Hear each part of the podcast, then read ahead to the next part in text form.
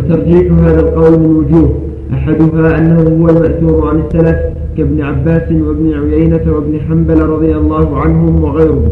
الثاني أن الله تعالى قال إن تجتنبوا كبائر ما تنهون عنه نكفر عنكم سيئاتكم وندخلكم مدخلا كريما. فلا يستحق هذا الوعد الكريم من أوعد بغضب الله ولعنته وناله. وكذلك من استحق أن يقام عليه الحد. لم تكن سيئاته مكفرة عنه باجتناب الكبائر. مكفرة عنه باجتناب الكبائر. الثالث أن هذا الضابط مرجعه إلى ما ذكره الله ورسوله من الذنوب فهو حد ملتقى من خطاب الشارع. الرابع أن هذا الضابط فهو حد متلقى فهو حد متلقى من خطاب الشارع. الرابع أن هذا الضابط يمكن الفرق به بين الكبائر والصغائر بخلاف تلك الأقوال فإن من قال سبعة أو سبعة عشر أو إلى السبعين أقرب مجرد دعوة. ومن قال آه، ما اتفقت الشرائع على تحريمه دون ما اختلفت فيه يقتضي آه، أن شرب الخمر والفرار من الزحف والتزوج ببعض المحارم والمحرم بالرضاعة والصهرية ونحو ذلك ليس من الكبائر وأن الحبة من مال اليتيم والسرقة لها والكذبة الواحدة الخفيفة نعم. ونحو ذلك من الكبائر وهذا فاسد ومن قال ما, ما سد بابا من معرفة بالله أو ذهاب الأموال والأبدان يقتضي أن شرب الخمر وأكل الخنزير والميت والدم وقذف المحصنات ليس من الكبائر وهذا فاسد. ومن قال إنها سميت كبائر بالنسبة إلى ما دونها أو كل ما نهى الله عنه فهو كبيرة يقتضي أن الذنوب في نفسها لا تنقسم إلى صغائر وكبائر. وهذا فاسد لأنه خلاف النصوص الدالة على تقسيم الذنوب إلى صغائر وكبائر. ومن قال إنها لا تعلم أصلا وأنها مبهمة فإنما أخبر عن نفسه أنه لا يعلمها. فلا يمنع أن يكون قد علمها غيره والله أعلم. وقوله وإن لم يكونوا تائبين لأن التوبة لا خلاف أنها تمحو الذنوب وإنما الخلاف في غير التائب. آه، وقوله بعد أن لقوا الله تعالى عارفين عارفين كان أولى لأن من عرف الله ولم يؤمن به فهو كافر. وعرفة وحدها الجهم وقوله مردود باطل كما تقدم فإن إبليس عارف بربه. قال ربي فأنظرني إلى يوم يبعثون. قال فبعزتك لأغوينهم أجمعين إلا عبادك منهم المخلصين. وكذلك فرعون وأكثر الكافرين. قال تعالى ولئن سألتهم من خلق السماوات والأرض ليقولن الله. قل, قل لمن الأرض ومن فيها إن كنتم تعلمون سيقولون لله. إلى غير ذلك من الآيات الدالة على هذا المعنى. وكأن الشيخ رحمه الله أراد المعرفة الكاملة المستلزمة للاهتداء التي يشير إليها أهل الطريقة وحاشا أولئك أن يكونوا من أهل الكبائر بل هم سادة الناس وخاصتهم. وقوله وهم في مشيئة الله وحكمه إلا الله يشير أهل الطريقة يشيرون إلى معرفة تامة. أقول أهل الطريقة يشيرون إلى معرفة تامة. عبارة فيها نظر أو عبارة فيها نظر الشاعر فإن هذا يعبر عن الصوفية وعن هذا كلام مجمل. لكن عذره عنه أن لعل أراد بهذا المعرفة التامة حسن يعني المراد المعرفة التي تضمنت الإيمان. علاماتهم معرفة بالله معرفة اقتضت إيمانهم به وتوحيدهم سبحانه وتعالى. مثل ما تقدم الموحدون. لا بد يعني كلام يفسر بعضه بعضا. معروف. أهل الطريقة تسقط عنه التكاليف. الاستجاعات هذه التي أوجدت له أشياء مما لا يحسن ذكره لا بس توجيه كلام الشارع أقول توجيه كلام الشارع بأنها المعرفة التامة اللي يشير إليها أهل الطريقة. أهل الطريقة يشيرون إلى أن المعرفة تسقط التكاليف. لا مو مراد.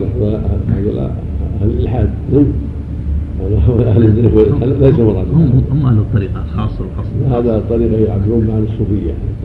الطريقة يقول أهل السنة لهم يعني الناس عموم الناس لهم الشريعة الظاهرة. نعم. والصوفية لهم الحقيقة التي هي طريقة الباطل. آه هذا هذا المراد. ولكن لعل المراد غير هذا.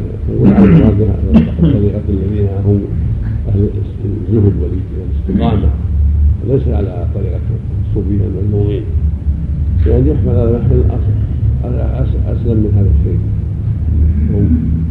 أهل الطريقة المحمودة أهل السنة والجماعة. لا أهل الزيغ وأهل التصوف.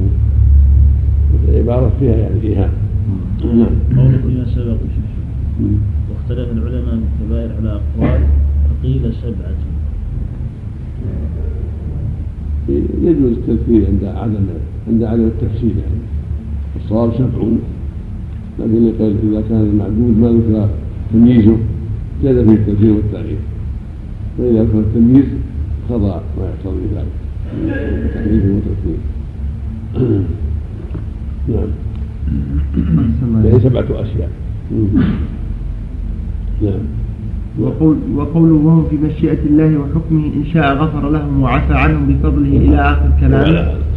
وأحسن الله نعم. الشيخ ابن تيمية رحمه الله تعالى في كتاب الفرقان وجدت أنه يثني على الجنيد وأنه من رؤساء الصوفيين. الجنيد وأبو سعيد الدراني لا لها خير ليسوا من الصوفية المذمومين لأنهم قالوا علمنا مقيد بالكتاب والسنة. لعله يقصد هذا أن أمثال الجنيد وأشباهه. نعم. نعم. بسم الله الرحمن الرحيم. الحمد لله رب العالمين صلى الله وسلم على نبينا محمد وعلى آله وصحبه أجمعين. قال المؤلف رحمه الله تعالى وقوله وهم في مشيئة الله وحكمه إن شاء غفر لهم وعفى عنهم بفضله إلى آخر كلامه. فصل الله تعالى فصل الله تعالى بين الشرك وغيره لأن الشرك أكبر الكبائر كما قال صلى الله عليه وسلم وأخبر الله تعالى أن الشرك غير مغفور وعلق غفران ما دونه بالمشيئة والجائز وعلق وعلق غفران وعلق غفران ما دونه بالمشيئة ما دونه بالمشيئة. والجائز يعلق بالمشيئة دون الممتنع ولو كان الكل سواء لما كان للتفصيل معنى. ولأنه علق هذا الغفران بالمشيئة وغفران الكبائر والصغائر بعد التوبة مقطوع به غير معلق بالمشيئة كما قال تعالى قل يا عبادي الذين أسرفوا على أنفسهم لا تقنطوا من رحمة الله إن الله يغفر الذنوب جميعا إنه هو الغفور الرحيم. فوجب أن يكون الغفران المعلق بالمشيئة هو غفران الذنوب سوى الشرك بالله قبل التوبة. وقوله آه، وقوله ذلك أن الله مولى أهل معرفته. هذا الذي قاله المؤلف وقول أهل السنة والجماعة قاطع قول أهل السنة والجماعة جميعا وإجماع أهل العلم والإيمان أن الشرك لا يغفر لمن مات عليه. من مات على الشرك لا يغفر له. لأن الله يقول سبحانه وتعالى إن يقول جل وعلا إن الله لا يغفر أن يشرك به فجزم سبحانه بعدم مغفرة الشرك ولم يعلق بل قال إن الله لا يغفر أن يشرك به فدل ذلك على أن من مات على الشرك لا يغفر له. قال سبحانه ولو أشركوا لحبط عنهم ما كانوا يعملون. فعلم أن الشرك إذا مات عليه العبد فعمله حابط. والمغفرة ممتنعة في حقه. محرمة عليه نسأل الله العافية. ثم قال بعد هذا ويغفر ما دون ذلك من يشاء. يقول ويغفر ما دون يشاء. هذا يدل على أن ما دون الشرك هو معلق بالمشيئة. قد يغفر وقد لا يغفر. وهذا في حق من مات غير تائب. من مات على المعاصي لم يكن منها فهذا معلق الامر بالمشيئة. إن شاء الله غفر له فضلا منه. سبحانه وتعالى لإسلامه وما معه من العمل الصالح والتقوى لله. وإن شاء عذبه على قدر الجريمة التي مات عليها. وهو سبحانه أعلم بمقادير تلك الجرائم وعقوباتها. والجرائم أنواع منها الزنا منها اللواط والعياذ بالله منها سوء المسكر منها شهاده الزور منها العقول الوالدين أو احدهما قطيعة الرحم اليمين الكاذبه دعاوى الباطلة ظلم الناس بهم قذف المحصنات الغافلات قتل الناس بغير حق اكل الربا كل هذه معاصي إذا كان لم يستحلها فعلها ويعلم إنها معاصي. فعلها يعلم أنه عاص بها وأنه مجرم وانه مذنب ما استحل لم يستحلها فلا تحت مشيئه الله. إذا مات على ذلك. إن شاء الله غفر له لاسلامهم وايمانهم وما معه من خير وعمل صالح. وإن شاء عز وجل قد توعده بالعذاب. يرحمك الله. وكثير من العصاة لا لا يغفر له بل يعذبون. لهذه النصوص دالة على أنهم أن على, على أن كثيرا منهم يعذبون في النار على قدر معاصيهم ثم يخرجون منها بعد ذلك. حسب ما يشاء سبحانه وتعالى.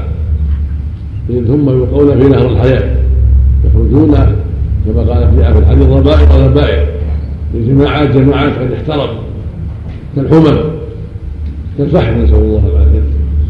فيلقون في نهر الحياة فينبتون. كما ينبت الحبة الحبة في حميد السيل ثم بعد أن يتم خلقه يدخلهم الله الجنة. ويشفع فيهم الشفعاء الانبياء والملائكة والمؤمنين والأفراد يشفعون في أهل المعاصي. بعد دخولهم النار. والنبي صلى الله عليه وسلم يشفع أيضا بشفاعات عديدة في أهل المعاصي. فيحد الله له حدا في كل مرة ويخرجهم من النار ثم يبقى بقية من أهل المعاصي في النار. لم تشفع لم تنلهم الشفاعات ولم تحط بهم الشفاعات ويخرجهم الله فضلا منه جل وعلا. لم يعملوا خيرا قط إلا أنهم يقولون لا إله إلا الله إلا أنهم موحدون. ويدخلهم الجنة بعد ذلك. بعد ما عذبه سبحانه بالعذاب الذي اقتضته حكمته وعدله سبحانه وتعالى. فهذا معنى قوله جل وعلا إن الله لا يغفر سكته ويغفر ما دون ذنب يشاء. وهذا إجماع أهل السنة والجماعة خلافا للمعتزلة والخوارج. أما الطائفتان المعتزلة والخوارج فيقولون من دخل النار لا يخرج منها والعصاة يخلدوا في النار عندهم. إنه من العاصي يخلد في النار. إذا مات على الزنا لم يتب يخلد في النار. إذا مات على العقوق يخلد في النار. إذا مات على الربا يخلد في النار. ولو ما استحل. هذا هذا قول هاتين الطائفتين من الخوارج والمعتزله وقد وقد أنكر علينا السنة ذلك. وصاحوا بهم ونددوا بهم. وبينوا خطأهم وضلالهم في هذا الأمر.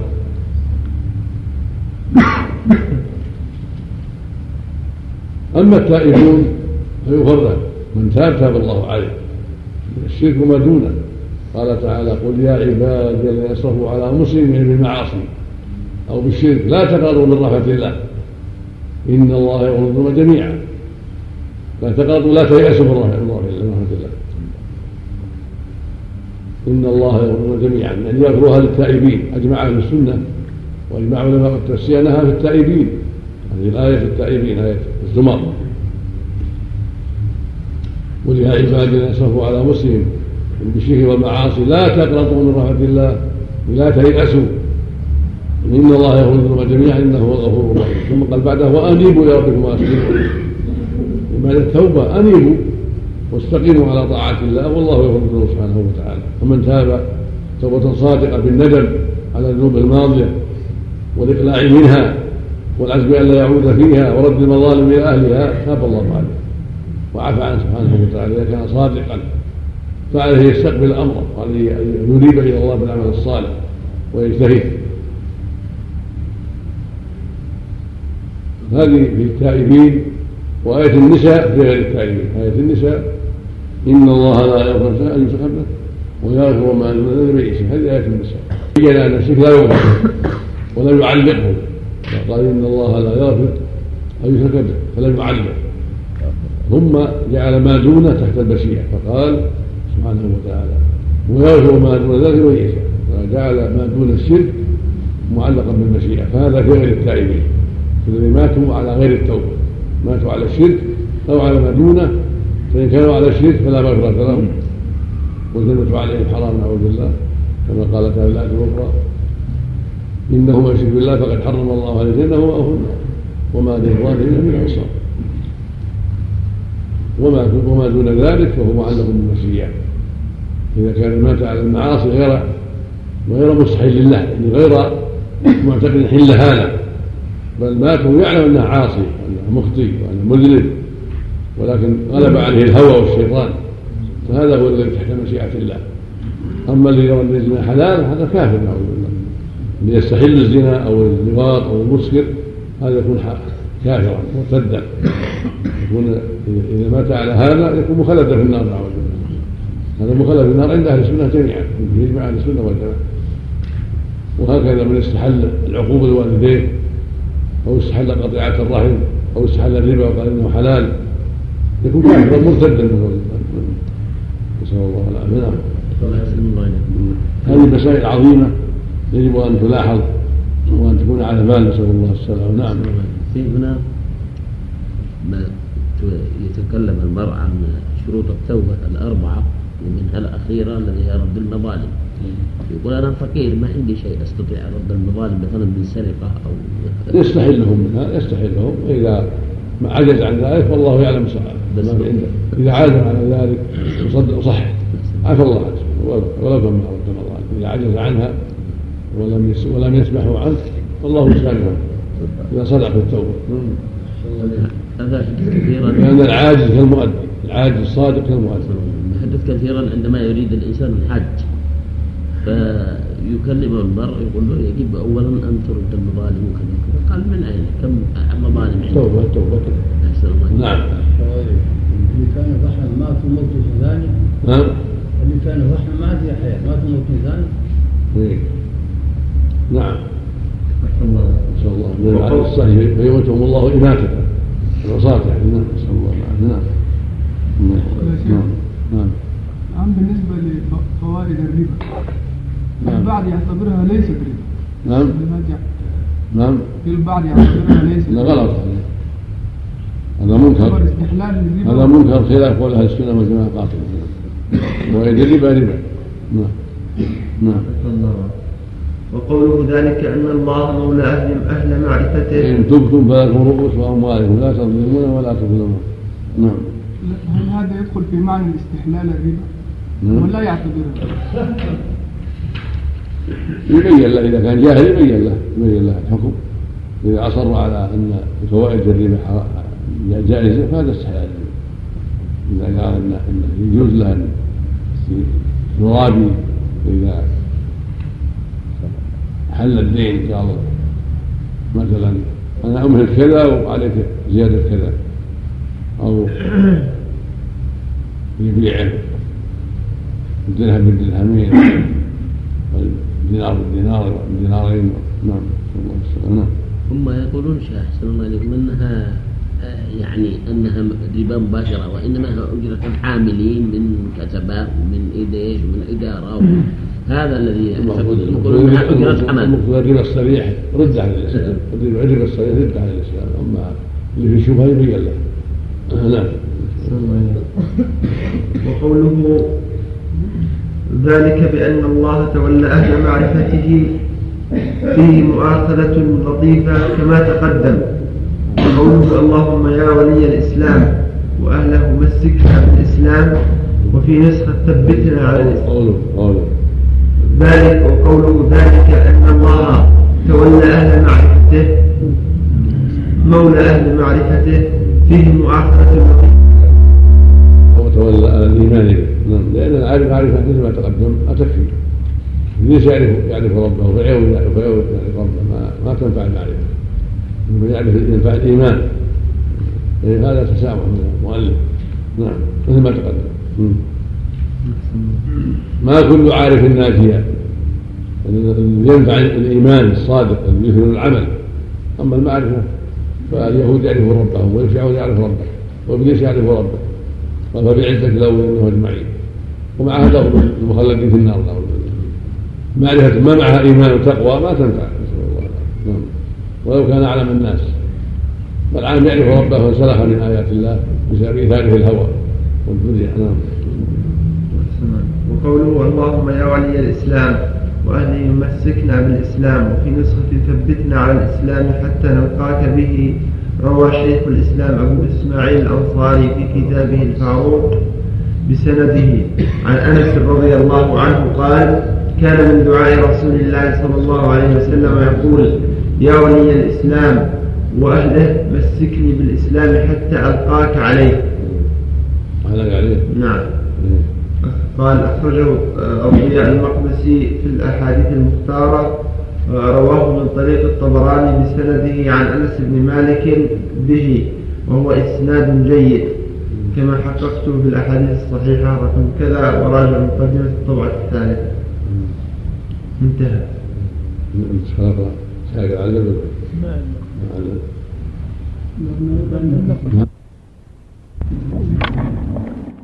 لله رب العالمين وصلى الله وسلم على نبينا محمد وعلى اله وصحبه اجمعين. قال المؤلف رحمه الله تعالى قوله والصلاه خلف كل بر وفاجر من أهل القبله وعلى ان مات منهم. قال صلى الله عليه وسلم صلوا خلف كل بر وفاجر رواه مسعود عن أبي هريرة رضي الله عنه وأخرجه الدار وقال ابن مسعود لم يرفع أبا هريرة. وفي اسناده معاوية بن صالح متكلم فيه وقد احتج به مسلم في صحيح وخرج له أبو داوود الدار أيضا وأبو داوود عن مسعود عن أبي هريرة قال صلى الله عليه وسلم الصلاة واجبة عليكم مع كل مسلم برا كان أو فاجرا وإن عمل بالكبائر والجهاد واجب عليكم مع كل أمير برا كان أو فاجرا وإن عمل الكبائر. وهذه ضعيفة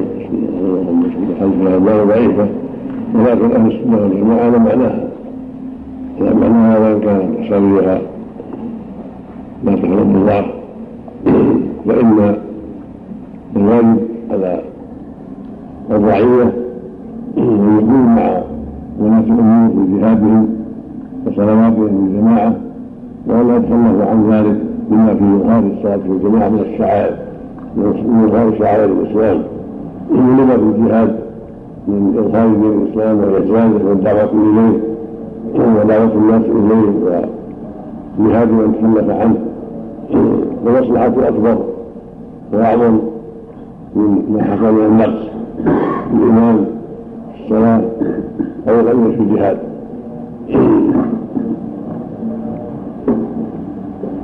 نعم وفي صحيح البخاري ان عبد الله بن عمر رضي الله عنه كان يصلي خلف الحجاج بن يوسف الثقفي وكذا انس بن مالك وكان الحجاج الطائفي كان ظالما وفي صحيحه أيضا صلى الله عليه وسلم قال يصلي لكم فان اصابوا فلكم ولهم وان اخطاوا فلكم وعليهم وعن عبد الله بن عمر هذا كله بين الناس معناه نعم. وعن عبد الله بن عمر رضي الله عنه أن رسول الله صلى الله عليه وسلم قال صلوا خلف من قال لا إله إلا الله وصلوا على من مات من أهل لا إله إلا الله. أخرجه الدرس من طرق وضعفها اعلم رحمك الله وايانا انه يجوز أن يصلي خلف من لم يعلم منه بدعة ولا تبقى باتفاق الائمه وليس بشرط الاعتماد أن يعلم المامون اعتقاد امامه ولا ان يكلمه ويقول ماذا تعتقد. بل يصلي قلب المستور الحال ولو صلى قلب مبتدع يدعو إلى بدعته أو فاسق ظاهر الفسق وهو الإمام الراتب الذي لا يمكنه الصلاة إلا قبل كإمام الجمعة والعيدين والإمام بصلاة الحج بعرفة. ونحو ذلك فإن المأموم يصلي خلفه وعند عامة السلف والخلف ومن ترك الجمعة والجماعة كالإمام الكافر فهو مبتدع عند أكثر العلماء. والصحيح أنه يصليها ولا يعيدها فإن الصحابة رضي الله عنهم كانوا خلف الأئمة الفجار ولا يعيبون كما كان عبد الله بن عمر يصلي خلف الحجاج بن يوسف. وكذلك أنس بن رضي الله عنه كما تقدم. وكذلك عبد الله بن مسعود رضي الله عنه وغيره يصلون خلف الوليد بن عقبة بن أبي معيط وكان يشرب الخمر حتى إنه صلى بهم الصبح مرة أربعة. ثم قال أزيدكم؟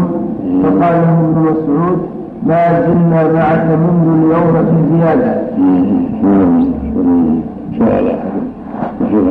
نعم لا نعم الله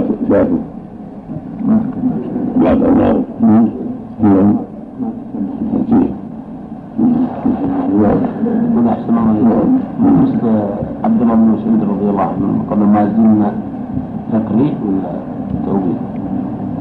إخبار على الواقع لأن إخبار من الرابع زيادة الإخبار على الواقع ما زلنا معك اليوم رأي عبد الحسن هذا في صلى الله عليه وسلم خوف أن تكون على الحج هذا ثابت هو في والله أعلم لكن لو صحت من دخل معه ما دار عن القضية هو ما دار عن القضية هذا هذا هو الأصل.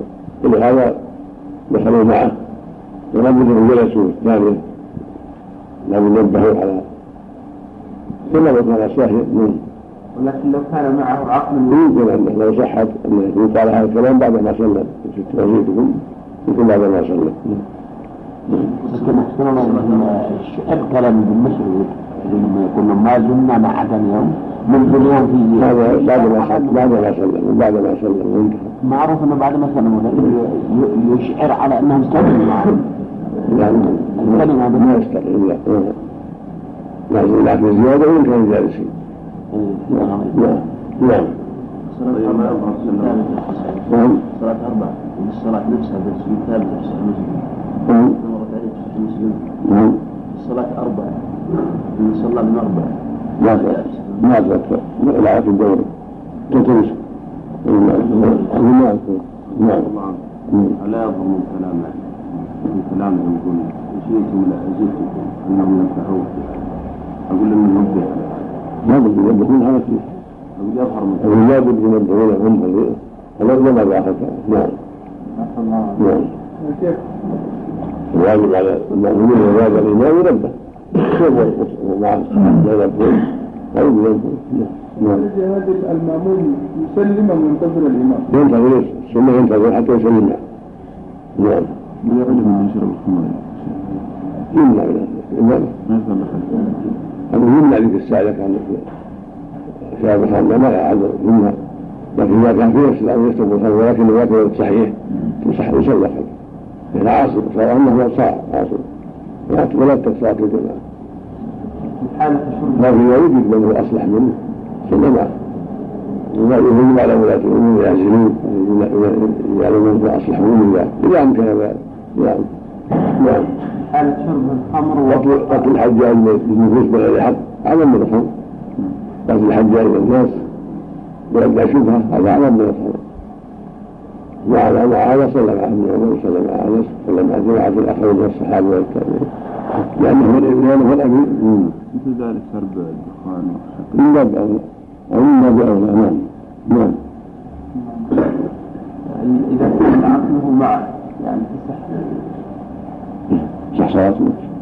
إنما هو شارب من الخمر وهو- وهو مميز إذا كان عقله مع الصلاة الصحيحة فلا لا حرج في ذلك لكن ينبغي أن يعزل حتى يظل من هو أصلح منه إذا أمكن ذلك نعم. فسأل وفي الصحيح أن عثمان بن عفان رضي الله عنه لما فسر صلى بالناس شخص فسأل سائر عثمان إنك إمام عامة وهذا الذي صلى بالناس إمام فتنة؟ فقال يا ابن أخي إن الصلاة من أحسن ما يعمل الناس. فإذا أحسنوا فأحسن معهم وإذا أساءوا فاجتنب إساءتهم والفاسق والمبتدع صلاته في نفسه في نفسها صحيحة. فإذا صلى المأموم خلفه لم تبطل صلاته لكن إنما كره من كره الصلاة خلفه لأن الأمر بالمعروف والنهي عن المنكر واجب. ومن ذلك أن من أظهر بدعة وفجورا لا يرتب إماما للمسلمين فإنه يستحق التعزير حتى يتوب.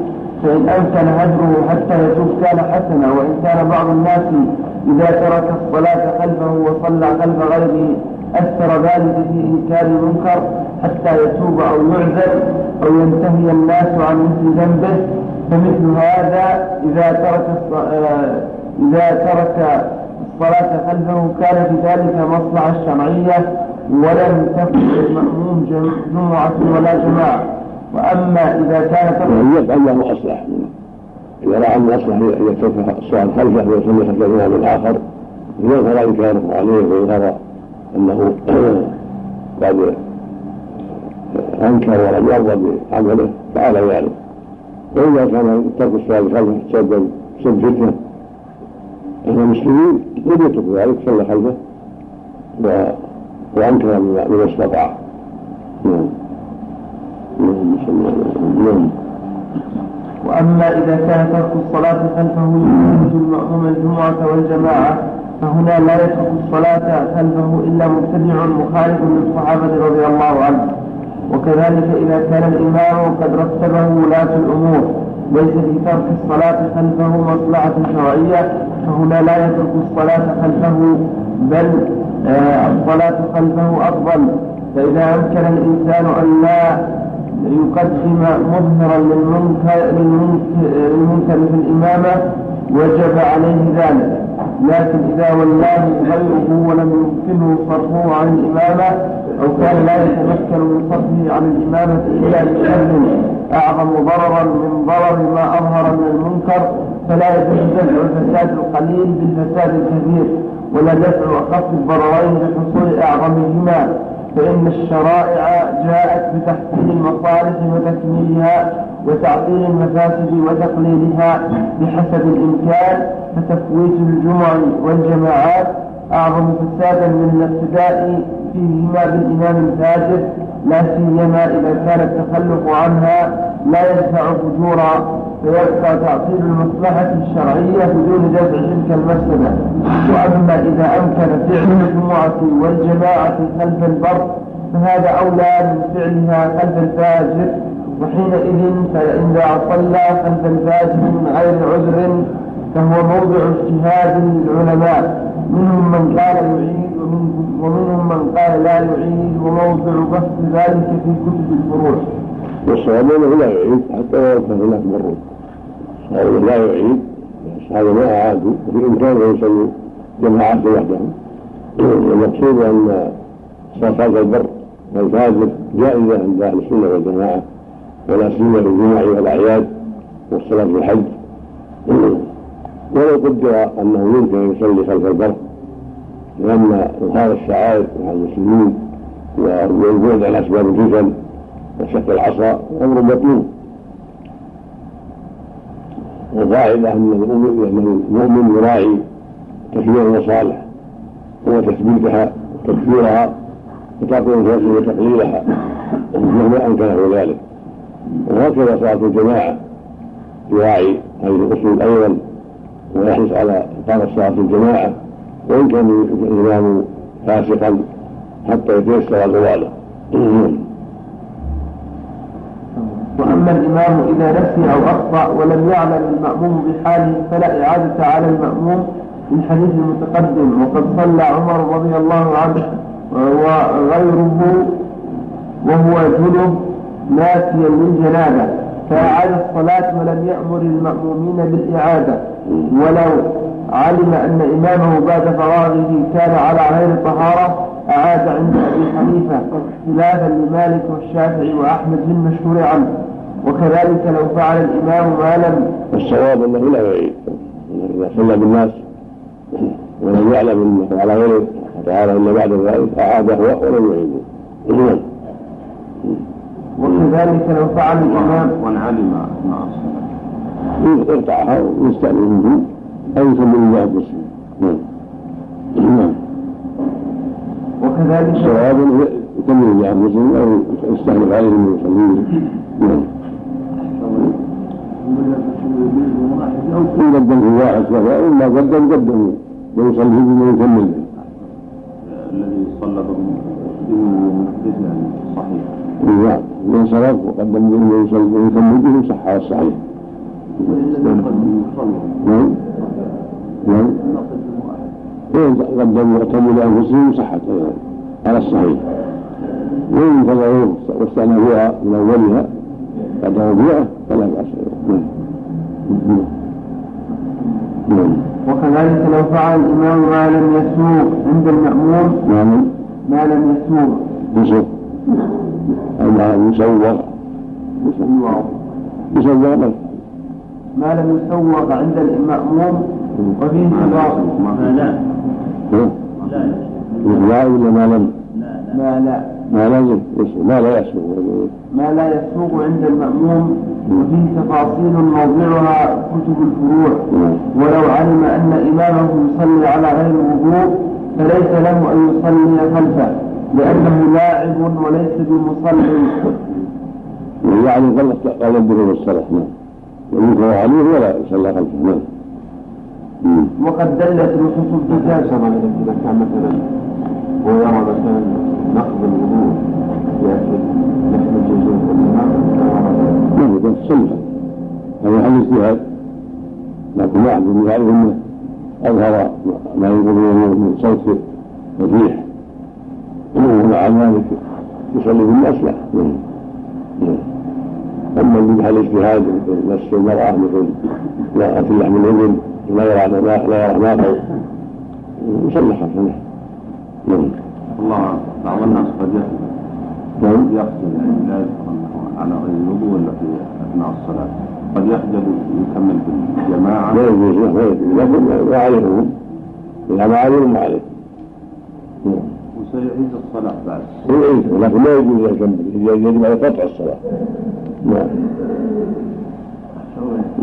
ما قطع الصلاة من أمر؟ إذا ما دار صح الصلاة نعم. لا مجرد ثم جرب الوضوء يعيد ولا عليه في العادة إذا ما عليه عليه نعم هل يسلمون بالإمام؟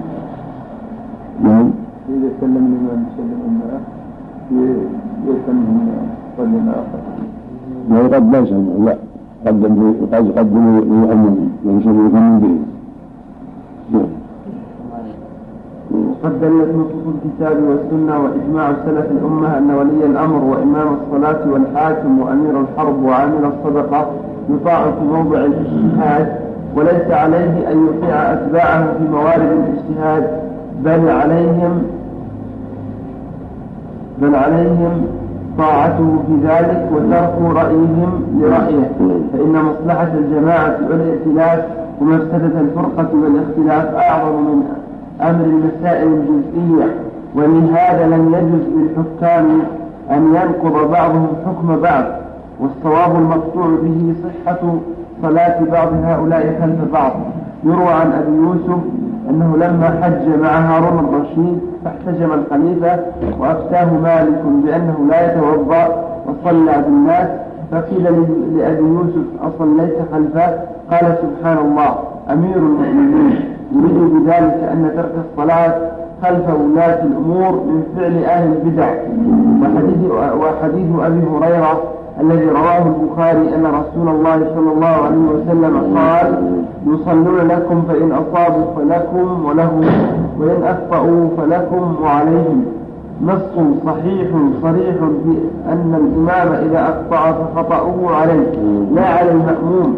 والمجتهد غايته أنه إذا أخطأ بترك واجب اعتقد أنه ليس واجبا أو فعل محظورا اعتقد أنه ليس محظورا آه، ولا يحل لأحد يؤمن بالله واليوم الآخر أن يخالف هذا الحديث الصريح الصحيح بعد أن يبلغه وهو حجة على من آه، يطلق من الحنفية والشافعية والحنبلية. أن الإمام إذا ترك ما يعتقد المأموم وجوب أن أن الإمام إذا ترك ما يعتقد المأموم وجوبه لم يصح اقتداؤه به فإن الاجتماع والائتلاف مما يجب رعايته وترك الخلاف المفضي إلى الفساد. وقوله على من مات منهم أي ويرى الصلاة على من مات من الأبرار وقال صوت من رحمه الله أول كلام على من الصلاة هذا حاشية كان هنا ضعيف عليه عدة حديث الدرس صلوا صلوا خلف كل بر وفاجر أول أول ما نعم هذا هو. ونرى الصلاة خلف كل بر وفاجر من أهل القبلة وعلى من مات منهم. قال صلى الله عليه وسلم صلوا خلف كل بر وفاجر. رواه مقفل عن أبي هريرة رضي الله عنه. في التعليق ضعيف علته الانقطاع بين مقفول وأبي هريرة انتهى. وكذلك الحديث الآخر حديث الصلاة واجبة عليكم مع كل مسلم برا كان أو فاجرا. قال ضعيف أيضا للعلة المذكورة. نعم يمكن أحسن هذا الحديث الأخير حديث آه، لكم أصرح يعني في المسألة. نعم أصرح وأوضح. في صحيح الثاني باب شافي نعم. لا يذكر يعني مثلا الحافظ. وكان أولى نعم. إذا كانت بدعة مكفرة بالجهمية إمام على حسب رأي المجتهد إذا رآها مكفرة كلها يصلي هذا؟ نعم.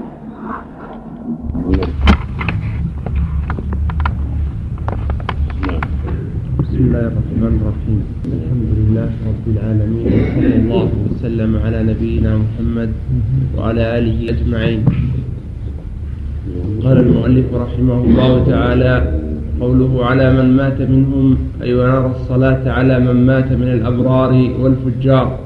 وإن كان يستثنى من هذا العموم البغاة وقطاع الطرق. وكذا قاتل نفسه خلافا لأبي يوسف للشهيد خلافا لمالك والشافعي رحمهم الله. على ما عرف في موضعه. لكن الشيخ إنما ساق هذا لبيان أن لا نترك الصلاة على من مات من أهل البدع والفجور لا للعموم الكلي. ولكن المظهرون للإسلام قسمان إما مؤمن وإما منافق. فمن علم نفاقه لم تجز الصلاة عليه والاستغفار له. ومن لم يعلم ذلك منه صلي عليه. فإذا علم شخص نفاق فإذا علم شخص نفاق شخص لم يصلي هو عليه وصلى عليه من لم يعلم نفاقه. وكان عمر رضي الله عنه لا يصلي على من لم يصلي عليه حذيفة لأنه كان في غزوة تبوك قد عرف المنافقين وقد نهى الله سبحانه وتعالى رسوله صلى الله عليه وسلم عن الصلاة على المنافقين وأخبر أنه لا يغفر لهم باستغفاره. الله. وعلل ذلك الله وقد وقد نهى الله سبحانه وتعالى رسوله صلى الله عليه وسلم عن الصلاة على المنافقين وأخبر أنه لا يغفر لهم باستغفاره وعلل ذلك بكفرهم بالله ورسوله. فمن كان مؤمنا بالله ورسوله لم ينهه عن الصلاة عليه. ولو كان له من الذنوب الاعتقادية البدعية أو العملية أو الفجورية ما له. بل قد أمره الله تعالى بالإستغفار للمؤمنين فقال تعالى فاعلم أنه لا إله إلا الله واستغفر لذنبك وللمؤمنين والمؤمنات. فأمر سبحانه بالتوحيد والإستغفار لنفسه وللمؤمنين والمؤمنات فالتوحيد أصل الدين والاستغفار له وللمؤمنين كماله فالدعاء لهم بالمغفرة والرحمة وسائر الخيرات إما واجب وإما مستحب وعلى هو وهو على نوعين عام وخاص. أما العام فظاهر كما في هذه الآية وأما الدعاء الخاص فالصلاة على الميت. فما فما من مؤمن يموت إلا وقد أمر المؤمنون أن يصلوا عليه صلاة الجنازة وهم مأمورون في صلاتهم عليه أن يدعوا له. كما روى أبو داود وابن ماجه عن أبي هريرة رضي الله عنه قال سمعت رسول الله صلى الله عليه وسلم يقول إذا صليتم على الميت فأخلصوا له الدعاء. نعم. قال إسناده جيد. أحكام الجنائز كيف بس. من رواه داود بن حبان نعم من البنوة لا بأس به. نعم. قوله ولا ننزل أحدا منهم جنة ولا نارا. يريد أن لا نقول عن أحد معين. والخلاصة من هذا أن من مات وعلى ظاهر الإسلام يصلى عليه. ولكن لا مانع من ترك الصلاة بعض الناس من باب التنفيذ عن عملهم السيء كقاتل نفسه. ومن ظهرت بدعته من يصلي لا يصلي عليه أعيان الناس وأمراؤهم بالتنفيذ. ويصلي عليه بعض الناس لكونه مسلما. فمن لم نحكم بكفره صلينا عليه. ومن حكمنا بكفره أو نفاقه النفاق الأكبر لم يصلى عليه. نعم. ولا ننزل أحدا منهم جنة ولا نارا. يريد أن لا نقول عن أحد معين من أهل القبلة أنه من أهل الجنة أو من أهل النار إلا من أخبر الصادق صلى الله عليه وسلم أنه من أهل الجنة كالعشرة رضي الله عنهم. يستثنى من ذلك الشهيد كما تقدم الشهيد وإن كان مؤمنا من قراءة الناس فإنه لا يصلى على شهيد المعركة إذا مات في المعركة كما تقدم نعم. قاتل نفسه يا شيخ. نعم. والمقتول في حد صلى عليه يصلى على الغامثية صلى على ماعز نعم نعم وإن كنا نقول إنه لا بد أن يدخل النار من أهل الكبائر من شاء الله إدخاله النار ثم يخرج منها بشفاعة الشافعين ولكننا نقف بالشخص المعين فلا نشهد له بجنة ولا نار إلا عن علم لأن الحقيقة باطنة ومن مات عليه لا نحيط به لكن لا لكن نرجو للمحسنين ونخاف على المسيئين. هذه عقيدة السنة والجماعة لأن السنة والجماعة من الصحابة رضي الله عنهم وأرضاهم وأتباعهم بإحسان. عدم الشهادة لإنسان معين بجنة ونار إلا ما شهد له الله جل وعلا بذلك لهب. أو شهد له بالجنة كما شهد النبي العشرة ولعبد الله بن سلام ولعكاشة ولآخرين. وإلا فنقول المؤمنون في الجنة والكفار في النار. هذا أمر مقطوع.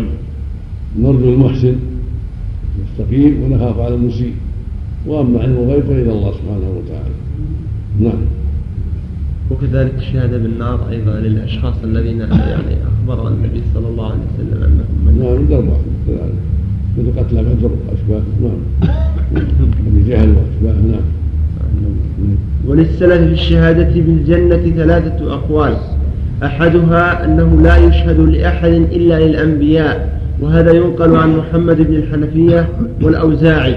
والثاني أنه يشهد بالجنة لكل مؤمن جاء فيه النص وهذا قول كثير من العلماء وأهل الحديث. هذا هو الصواب هذا هو الصواب. يقول أهل السنة والجماعة. نعم نعم. والثالث أنه يشهد بالجنة لهؤلاء ولمن شهد له المؤمنون كما في الصحيحين أنه مر بجنازة فأثنوا عليها بخير. مر أنه مر بجنازة فأثنوا عليها بخير فقال النبي صلى الله عليه وسلم الثالث أنه يشهد بالجنة لهؤلاء ولمن شهد له المؤمنون كما في الصحيحين أنه مر بجنازة فأثنوا عليها بخير. أنه مر بجنازة فأثنوا عليها بخير فقال النبي صلى الله عليه وسلم وجبت ومر بأخرى فأثني عليها بشر فقال وجبت. وفي رواية كرر وجبت ثلاث مرات. فقال عمر يا رسول الله ما وجبت؟ فقال رسول الله صلى الله عليه وسلم هذا أثنيتم عليه خيرا وجبت له الجنة وهذا أثنيتم عليه شرا وجبت له النار. أنتم شهداء الله في أرضه. وقال صلى الله عليه وسلم توشكون أن تعلموا أهل الجنة من أهل النار. قالوا بما يا رسول الله؟ قال بالثناء الحسن والثناء السيء. فأخبر من أهل الحق.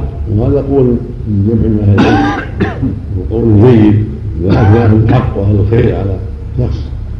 فهذه علامة أنه من أهل السعادة. وإذا أثنى أهل الخير وأهل الحق شرا على إنسان فهذه علامة أنه من أهل النار. لهذا الحديث ما جاء في معناه وجبت وجبت قول جيد ولكن مشهور هو الأول يعني وسط من الثلاث هو المشهور. من شهد له الرسول صلى الله عليه وسلم بالجنة شهدنا له ومن شهد له الناس شهدنا له. وما لا نمسك لأن الله هو العالم بالمواطن العالم بالخواتيم. ولكن نرجو لمحسن نخاف على المسلم والقول الثالث هو هذا القول من اشتهر بالخير والصلاح والاستقامة وشهد له الخير وهو الاستقامة إلى إثنان أو أكثر بالاستقامة شهد له بالجنة والضد بالضد أنتم شهداء الله في عرضه وكان أبو ثور المعروف إبراهيم بن خالد الكلبي المشهور الفقيه يشهد لأحمد بالجنة ويقول لما شهدت؟ قال لأن لأن المسلمين أثنوا عليه خيرا ونشهد له بالجنة لقول النبي صلى الله عليه وسلم أنتم شهداء الله في الأرض. واستنبط من هذا الحديث جماعة من العلم هذا الحكم. وقول قوي جيد وبشرى للمؤمن بشرى للمؤمن ولا توسط وأقرب وأحوط. لأن قد يشهد ناس كثيرون لبعض الناس ولكن ليسوا على المستوى الذي يطمئن إليه. إن بعض الناس في آخر الزمان في غالب الأزمان قد يشهدون بغير بصيرة قد يشهدون لمجرد عاطفه أو قرابة أو صداقة أو لأنه أعطاهم دنيا أو لأنه وظفهم أو لأن كذا. فليس الناس على المستوى يطمئن إليه في الشهادة في غالب الأحوال في آخر الزمان. هذا هو مما يمكن التوقف. ولكن إذا جاء النص عن رسول الله صلى الله عليه وسلم فهذا لا كلام فيه. نعم. ما يكون. قول من قال إنه خاص بالصحابة. لا ليس سبحان الله ليس أو بالجماعة الذين مر بهم. أو بالجماعة الذين مر بهم بهذه هذه الجنازة من الصحابة. لا مو خاصة ولا ليس نعم أنتم شهداء الله في الأرض. ليس مراد الصحابة مراد المؤمنون. نعم. نعم. أحسن إليك شيء. الأصل عدم ذكر مساوئ. شهداء الرسول المسلمين نعم. إليك. مو بالأصل عدم ذكر مساوئ من مات بلى لكن إذا كان ذكر الشر للتنفيذ مستثنى يا الرسول ما أنكر عليه من مات شرا. لكن للتنفيذ منه. هذا هذا مبتدع. هذا دعاء داعي سوء هذا ممن اعلن الفجور والمعاصي. بالتنفير من يعني شره مستثنى نعم بخلاف من ستره الله فلا يفعل عنه مع مساوي. ولكن مساوي. نعم. نعم. حديث بالثناء الحسن والثناء السيء. من عدا عندك من عدا عليه. هنا ما أشار إلى لكن أسفل. قال إسناده محتمل للتحسين فإنه من رواية ابن أبي زهير الثقفي عن أبيه مرفوعا أخرجه ابن ماجه وأحمد. قال في الزوائد إسناده صحيح رجاله ثقات. من من روايته من؟ رواية ابن أبي زهير الثقفي عن أبيه مرفوعا أخرجه ابن ماجه وأحمد. قال في الزوائد إسناده صحيح رجاله ثقات قلت أبو بكر هذا لم يروي عنه غير اثنين ولم يوثقه غير ابن حبان وقال في التقريب مقبول يعني عند المتابعة. وإلا فلين الحديث. انتهى. ورد ورد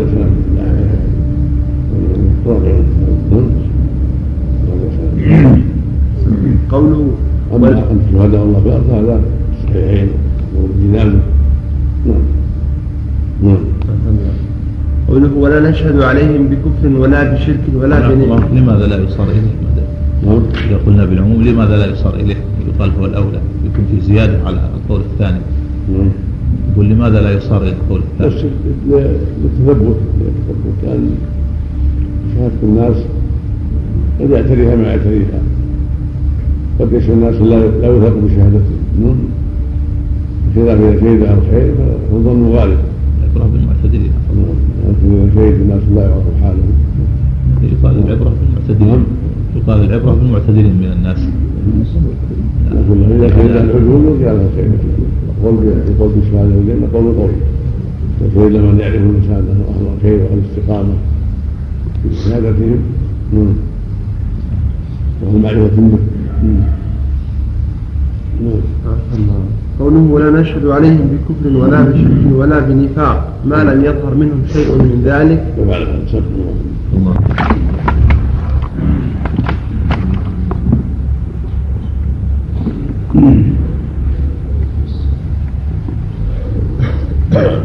بسم الله الرحمن الرحيم. الحمد لله رب العالمين وصلى الله وسلم على نبينا محمد وعلى اله وصحبه اجمعين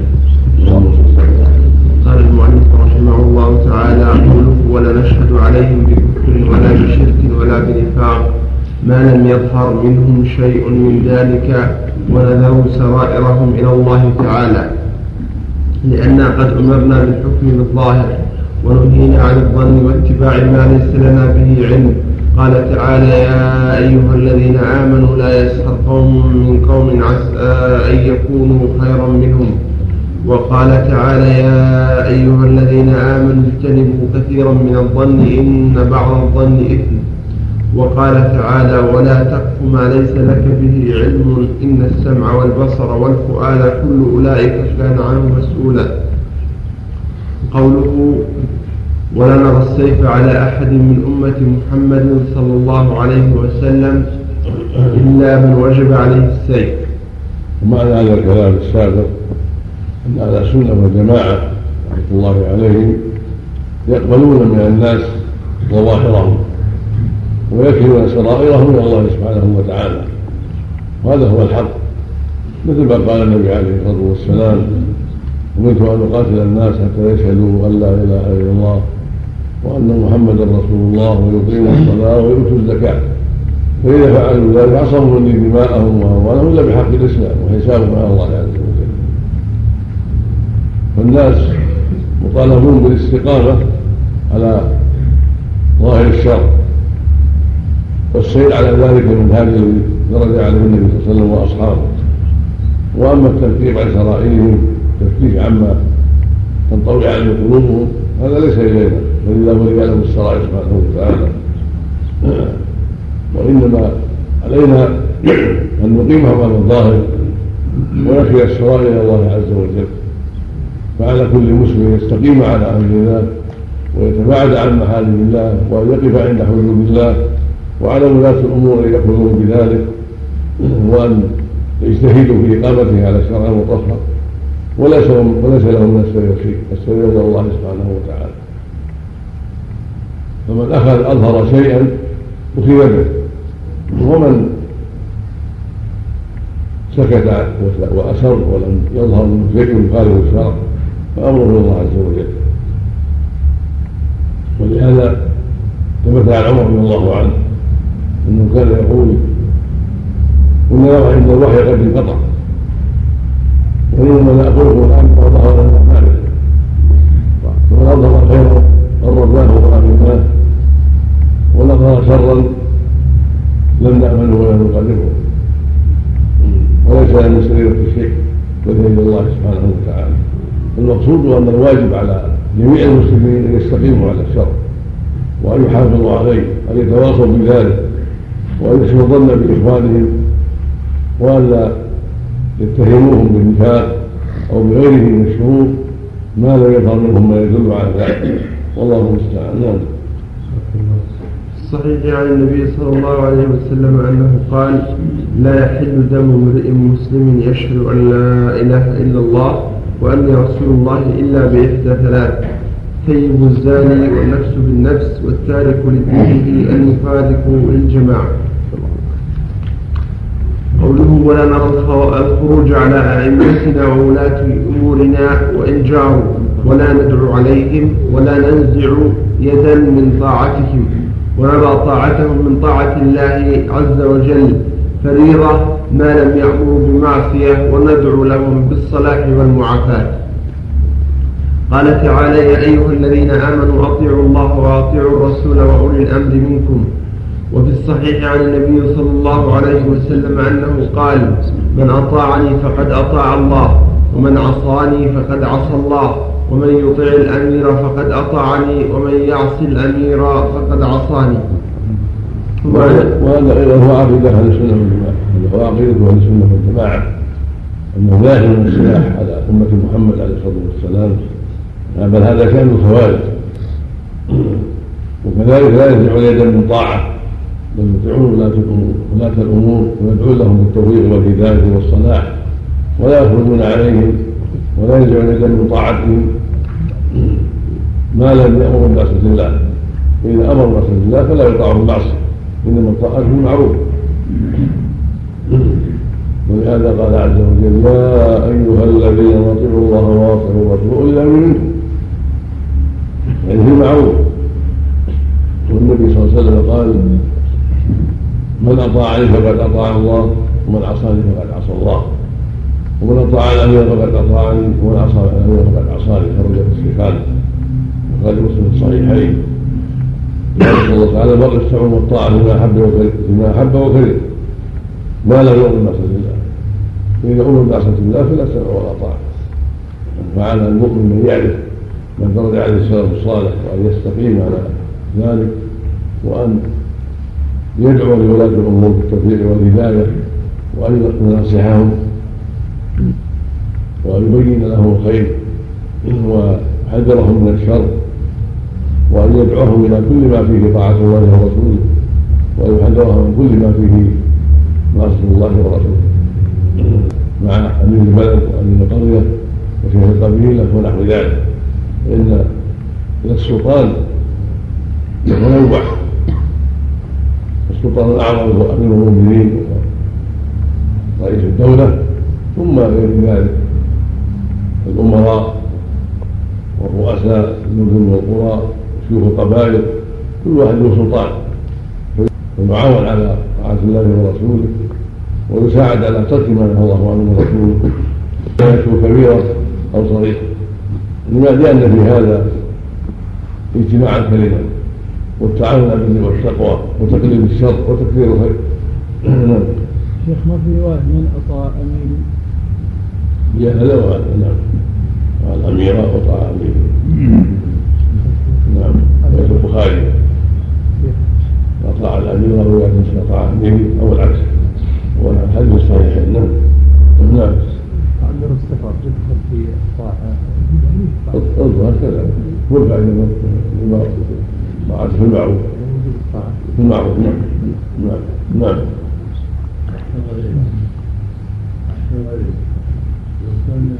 ولو كان كافرا يطاع في الخير ولو كان كافر يطاع في الخير نعم ولا يطاع في الشر لو يقول الناس بأمير كافر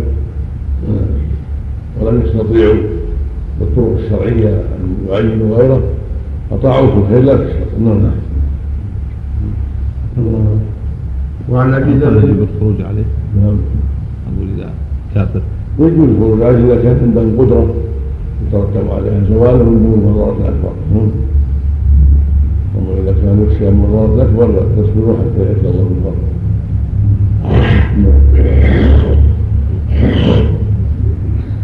وعن أبي ذر رضي الله عنه قال إن خليلي أوصاني أن أسمع وأطيع وإن كان عبدا حبشيا مجدع الأطراف. وعند البخاري ولو لحبشي كأن رأسه زبيبة وفي الصحيحين عن المرء المسلم السمع والطاعة فيما أحب فيما أحب وكره إلا أن يؤمر بمعصية فإن أمر بمعصية فلا سمع ولا طاعة. وعن حذيفة بن اليمان قال كان الناس يسألون رسول الله صلى الله عليه وسلم عن الخير وكنت أسأله عن الشر مخافة أن يدركني فقلت يا رسول الله إنا كنا في جاهلية وشر فجاءنا الله بهذا الخير فهل بعد هذا الخير من شر؟ قال نعم. فقلت هل من بعد ذلك الشر من خير؟ قال نعم. وفيه دخن. قال قلت وما دخن؟ قال قوم يستنون بغير سنتي ويهدون بغير هدي. فقلت هل بعد ذلك الخير من شر؟ قال نعم. دعاة على أبواب جهنم. من أجابهم إليها قذفوه فيها فقلت يا رسول الله صفهم لنا. قال نعم قوم من جلدتنا يتكلمون بألسنتنا. قال يا رسول الله قلت يا رسول الله فما ترى إن إذا أدركني ذلك؟ قال تلزم جماعة المسلمين وإمامهم. قلت فإن لم يكن لهم جماعة ولا إمام. قال فاعتزل تلك الفرق كلها ولو أن تعض على أصل شجرة حتى يدركك الموت وأنت على ذلك. عن ابن عباس هذا الحديث الصحيح له شأن عظيم. وقد رواه البخاري ومسلم الصحيحين. وعن حذيفة رضي الله عنه. ويبين أن المؤمن يسأل عن الخير والشر. حتى يتوقع الشر وحتى يأخذ بالخير وكان حذيفة رضي الله عنه. عني سؤال الرسول عن الشر. مخافة يدركه الشر. فلهذا قال له هذا الكلام قال كنا في جاهلية وشر. فجعل الله بهذا الخير يعني على يديه وهو دعا إليه من توحيد الله والاخلاص له واتباع شريعته وتعظيم أمره ونهيه والنهي عما نهى عنه والسير على منهاجه الذي وصفه سبحانه لعباده عليه النبي عليه الصلاة والسلام فهل بعد هذا خير من شر؟ قال نعم ثم قال وهل بعد هذا شر من خير؟ قال نعم فيه دخل قلت وما دخله قال قوم يهدون بغير هدي ويسألون بغير سنتي تعرفون وتنكر تعرف أشياء وتنكر أشياء هذا معنى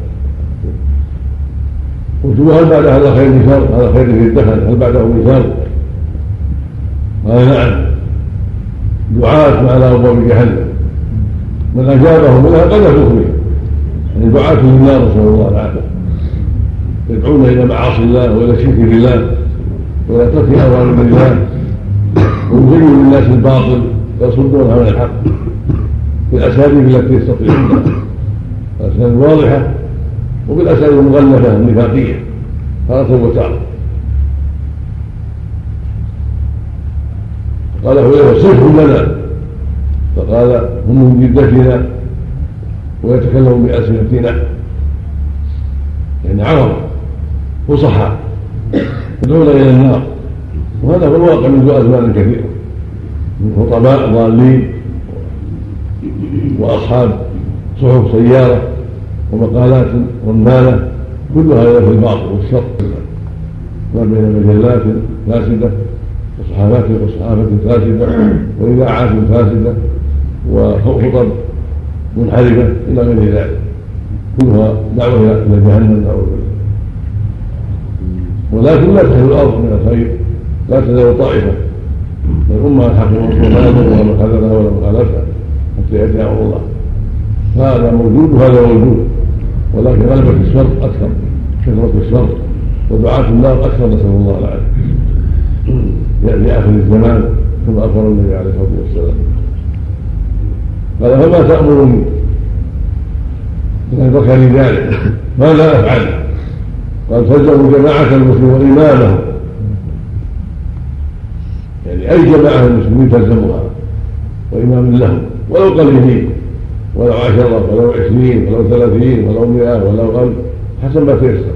في أي مكان أي جماعة المسلمين تلزمها وتلزم أميرها. إمامها أميرها.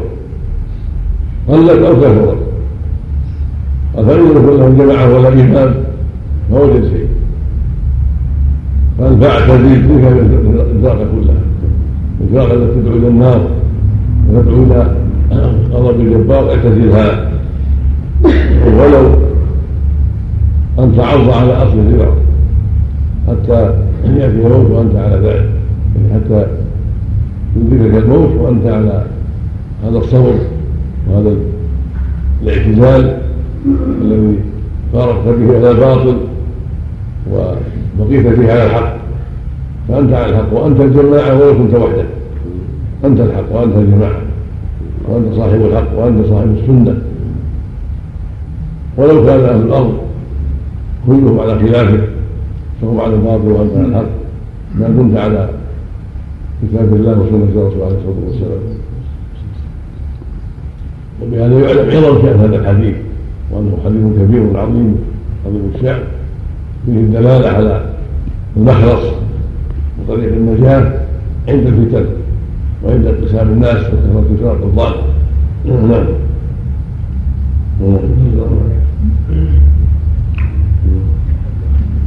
وعن ابن عباس نعم الواقع الآن الذي يشهد الناس الواقع هذا يمثل ما قاله النبي صلى الله عليه وسلم. الواقع اليومي امصار العرب وامصار المسلمين وفي كل مكان يمثل هذا.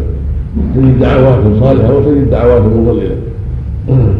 فالمؤمن مميز بين الدعوه الصادقة ويلزمها اينما كان؟ في أوروبا في أمريكا في آسيا في أفريقيا في أي مكان. ويحذر دعوات الباطل. أما آخر الزمان فسوف ياتي ما وعد من ذهاب الدين كله ولا يبقى من يقول لا إله إلا الله. نسأل الله السلامة. نعم نعم على ذلك تكون هذه الجماعة التي تدعو في الإسلام تكون في جماعة في المسلمين جماعة في أي مكان؟ ولو عشرة ولو خمسة. من ملايين. نعم. وعن ابن عباس رضي الله عنه قال قال رسول الله صلى الله عليه وسلم من رأى من أميره شيئا يكرهه فليصبر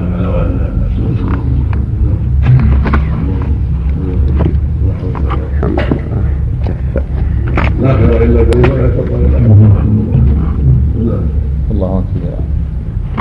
ولي الأمر إذا أتى بكفر صريح. أقول إذا أتى بكفر صريح ما يجب الخروج على كل حال.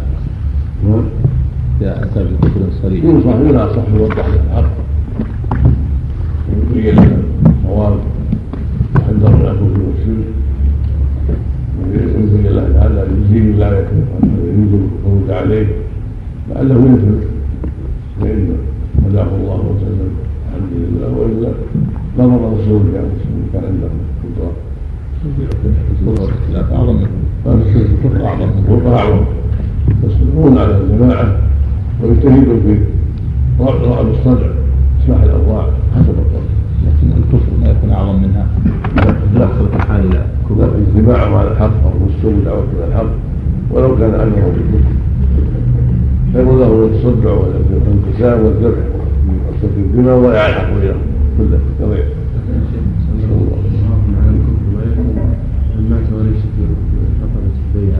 بكفر لكن لكن قاعدة الشريعة تحصيلها على المصالح. تعظيم الكسب تقليلا ولا بد من مراعاة المصالح ودرء المفاسد فإذا كان القيام عليه لا يكون إلا فساد قتل المسلمين إضاعة الحق أكثر. ما في فائدة. ما هو حتى يكون يوجد ما يعين على تكفير الشر تقليلا. تكفير الخير. وتنصيب تنصيب أهل الحق. نعم. يكون مستثنى من الحزم نعم. وهذه الصورة تكون مستثناة من النصر مثل ما قال أو صار لا يجوع الا من الطعام قال تغفروا رب واحدكم الله أباح لهم فقط. ذبح مو معنى قوموا معنى ذبح ليس واجبا. يعني حتى اباحه الخروج حتى يزيلوا الطاقه ما يكون واجب يعني هذا حسب الطاقه حسب الطاقه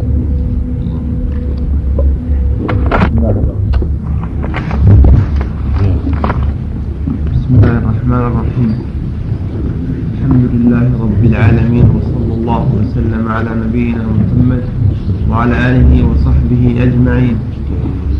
قال المؤلف رحمه الله تعالى وعن ابن عباس رضي الله عنه أنه قال قال رسول الله صلى الله عليه وسلم من رأى من أميره شيئا يكرهه فليصبر فإنه من فارق الجماعة شبرا فمات فميتته جاهلية. وفي رواية فقد خلع رقبة ربقة الإسلام من عنقه. وعن أبي سعيد الخدري رضي الله عنه قال قال رسول الله صلى الله عليه وسلم إذا بويع لخليفتين فاقتلوا الآخر, الآخر منهما. وعن عوف بن مالك رضي الله عنه آه، قال عن رسول الله صلى الله عليه وسلم قال خيار أئمتكم الذين تحبونهم ويحبونكم وتصلون عليهم ويصلون عليكم وشرار أئمتكم الذين تبغضونهم ويبغضونكم وتلعنونهم ويلعنونكم. فقلنا يا رسول الله أفلا ننابذهم بالسيف عند ذلك؟ قال لا ما أقاموا فيكم الصلاة إلا من ولي عليه وال ألا من ولي عليه وال فرآه يأتي شيئا من معصية الله فليكرهه ما يأتي فليكره ما يأتي من معصية الله ولا ينزعن يدا من طاعته. طاعته طاعته ولا ينزعن يدا من طاعته نعم. زائدة نعم. فقد دل الكتاب والسنة على وجوب طاعة أولي الأمر ما لم يأمروا بمعصية فتأمل قوله تعالى أطيعوا الله وأطيعوا الرسول وأولي الأمر منكم. كيف قال وأطيعوا الرسول ولم يقل وأطيعوا أولي الأمر منكم؟ لأن أولي الأمر لا يفردون بالطاعة بل يطاعون فيما هو طاعة لله ورسوله وأعاد الفعل مع الرسول لأن من يطع الرسول فقد أطاع الله فإن الرسول لا يأمر بغير طاعة الله بل هو معصوم في ذلك. وأما ولي الأمر فقد يأمر بغير طاعة الله فلا يطاع إلا فيما هو طاعة لله ورسوله. وأما لزوم طاعتهم وإن جاروا فلأنه يترتب على الخروج من طاعتهم. هذا هذا من المواضع التي وجد فيها الكتاب السنة. فإن القرآن أطلق أطلق به الأمر منكم. وجاءت السنة بالتأكيد لأن الطاعة في المعروف. هذا من المواضع التي يمثل بها لتقييد الآية آيات الكتاب بالسنة المطهرة. الصحيحة نعم. نعم. وأما لزوم طاعتهم وإن جاروا فلأنه يترتب على الخروج من طاعتهم من المفاسد أضعاف ما, ما يحصل من جورهم بل في الصبر على جورهم تكفير السيئات ومضاعفة الأجور. فإن الله تعالى ما سلطهم علينا إلا لفساد أعمالنا والجزاء من جنس العمل. فعلينا الاجتهاد في الاستغفار والتوبة وإصلاح العمل. قال تعالى وما والمعنى أن ما يقع من ولاة الأمور من الشر على الناس والأذى تعب ونحو ذلك. إنه بأسباب ذنوب الناس بأسباب ذنوب الرعية وهو تقصير الرعية في أمر الله. فلهذا قد يسلط عليهم ولاة الأمور بأسباب أعمالهم الرديئة. كما قال عز وجل وما أصابهم مصيبة بما كسب أيديكم ويعفو عن كثير. فأمر الرب على الرسول بذلك لما فيه الصبر عليهم وعدم الخروج. من المصالح العظيمة وكف الفساد. أما الخروج فيترتب على الفساد والانشقاق وسفك الدماء ما لا يسلط الله عز وجل؟ وهذا تحت قاعدة معروفة هي ارتكاب أدنى أدنى المسألتين لتكويس كبراهما وتحصيل أعلى المصلحتين ولو بفات الدنيا منهما. ثم فيما يحصل للعباد من الأذى والتعب نوع من التكفير السيئات التي فعلوها ونوع من حط الخطايا كما يبتلون بالجد وعدم الفسق ويبتلون بالأمراض ويبتلون بغير هذا مما يكفر الله به الخطايا ويحط به السيئات. ولكن هذا كله لا يمنع من النصيحة والمناصحة والتعاون مع ولاة الأمور على البر والتقوى والتخويف من عذاب الله ونحو ذلك مما قد ينفع الله به. نعم. الله. وما أصابكم من مصيبة فبما كسبت أيديكم ويعفو عن كثير. وقال تعالى أولما أصابتكم مصيبة قد أصبتم مثليها قلتم أن هذا قل هو من عند أنفسكم. وقال تعالى ما أصابك من حسنة فمن الله وما أصابك من سيئة فمن نفسك. وقال تعالى وكذلك نولي بعض الظالمين بعضا بما كانوا يكسبون. فإذا أراد الرعية أن يتخلصوا من ظلم الأمير الظالم فليتركوا الظلم. وعن مالك بن دينار أنه جاء في بعض كتب الله أن الله مالك الملك قلوب الملوك بيدي فمن أطاعني جعلته بيدي فمن أطاعني جعلتهم عليه رحمة ومن عصاني جعلتهم عليه نقمة. فلا تشغلوا أنفسكم بسب الملوك لكن توبوا أعطفهم عليكم. أعطفهم عليكم.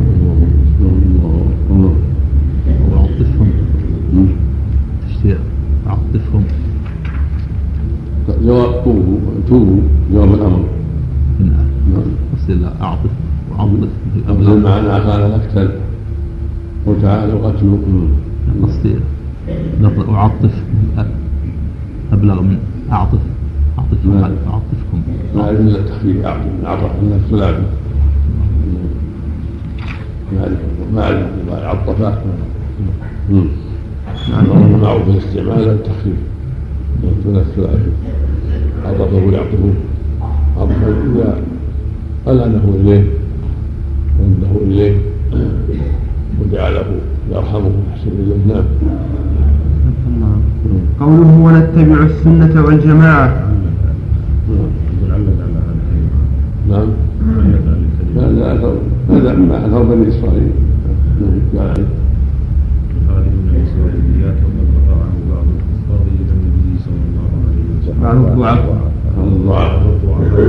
صلى الله عليه وسلم رواه الطبراني في الدرداء قال بعدين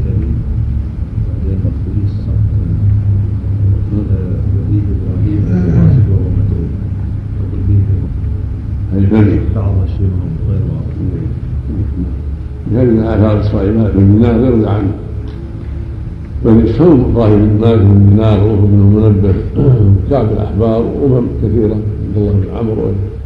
يروون هذه الآثار التي فيها ترغيب وترهيب. لأن النبي صلى الله عليه وسلم قال حدثوا عن بني إسرائيل ولا حرج. بعض الروايات فإن فيهم الأعاجيب. الله المستعان. نعم. قوله ونتبع السنة والجماعة ونتجنب الشذوذ والخلاف والفرقة بارك الله الله عنه بالنسبة للحديث الأول. بداية الكلام حديث ابن عباس. قال إنه هنا علق عليه. قال صحيح وهو من رواية الحارث الأشعري في حديث طويل. أخرجه أحمد وغيره بسند صحيح وليس من رواية ابن عباس كما أوهم الشارح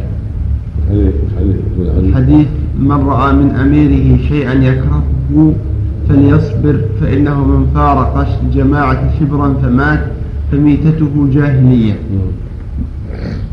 بس ولا أعزاه له علق عليه. علق عليه. لما أتاه المؤلف. وفي الرواية وفي رواية فقد خلع رفقة الإسلام من عنقه. هذا هو التعليق يعني الأول هذا من ابن عباس لكن الثاني الذي هو رواية فقد خلع رفقة الإسلام من عنقه. والأعلى ما عزاه آه، هو ما عزل لكن التعليق هو الذي قال وفي رواية نعم وفي رواية وفي رواية فقد خلع قال صحيح وهو من رواية الحارث الأشعري في حديث طويل أخرجه أحمد وغيره بسند صحيح وليست من رواية ابن عباس كما أوهم الشارح إيه. علق على الرواية الأولى قال أخرجها البخاري في أول فتن ومسلم. وفي قوله وفي رواية فقد خلع رفقة الإسلام من عنقه. قطعة من حديث مطول أخرجه أحمد من حديث الحارث الأشعري. سنده صحيح وليس من حديث ابن عباس كما كما توهم عبارة الشارع وهو في سنن الترمذي ومسند الطيالسي. وصححه ابن خزيمة وابن حبان والحاكم إن شاء الله. تعليق. أنه أوفى نعم. شعيب نعم. ولا أنت قادر شعيب شعيب الأرناط استطاع من ابن عباس. ابن عباس؟ الأثر ولا ابن عباس ابن عباس. قال وعن ابن عباس رضي الله عنه قال قال رسول الله صلى الله عليه وسلم من رأى من أميره شيئا يكرهه فليصبر فإنه من فارق الجماعة شبرا فمات فميتته جاهلية. ما ما إلا قال هنا ما عزى المؤلف ولكن أشار في التعليق قال مسلم من حديث ابن عباس. بس. نعم. عندك البخاري ومسلم نعم قال البخاري في أول فتن ومسلم الذي تعالى شاعر عند حلايتك وفق الله عندك نسأل الله التوفيق نعم. راجع الكتاب قال شعيب بعيد نعم راجع الكتاب البخاري كما قال شعيب عجب بالرقم شاعر الراجع انت في أيضا نعم ما بسم الله الرحمن الرحيم مع هذا المسلم نعم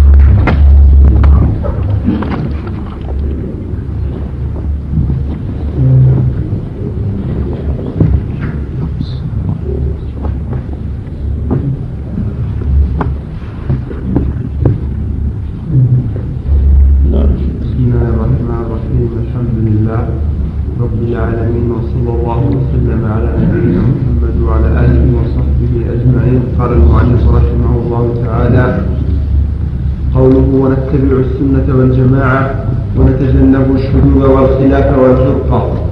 السنة طريقة الرسول صلى الله عليه وسلم. والجماعة جماعة المسلمين وهم الصحابة والتابعون لهم بإحسان إلى يوم الدين فاتباعهم هدى وخلافهم ضلال. وخلافهم ضلال قال الله تعالى لنبيه صلى الله عليه وسلم قل إن كنتم تحبون الله فاتبعوني يحببكم الله ويغفر لكم ذنوبكم والله غفور رحيم. وقال ومن يشاقق الرسول من بعد ما تبين له الهدى ويتبع غير سبيل المؤمنين نوله ما تولى ونصله جهنم وساءت مصيرا. وقال تعالى قل أطيعوا الله وأطيعوا الرسول فإن تولوا فإنما عليه ما حمل وعليكم ما حملتم وإن تطيعوه تهتدوا وما على الرسول إلا البلاغ المبين. وقال تعالى وأن هذا صراطي مستقيما فاتبعوه ولا تتبعوا السبل فتفرق بكم عن سبيله. ذلكم وصاكم به لعلكم تتقون. وقال تعالى ولا تكونوا كالذين تفرقوا واختلفوا من بعد ما جاءهم البينات وأولئك لهم عذاب عظيم. وقال تعالى إن الذين فرقوا دينهم وكانوا شيعا لست منهم في شيء إنما أمرهم إلى الله ثم ينبئهم بما كانوا يفعلون. وثبت في السنن الحديث الذي صححه الترمذي عن العرباض بن سارية قال وعظنا رسول الله صلى الله عليه وسلم موعظة بليغة ذرفت منها العيون ووجلت منها القلوب. فقال قائل يا رسول الله كأن هذه موعظة مودع فماذا تعهد إلينا؟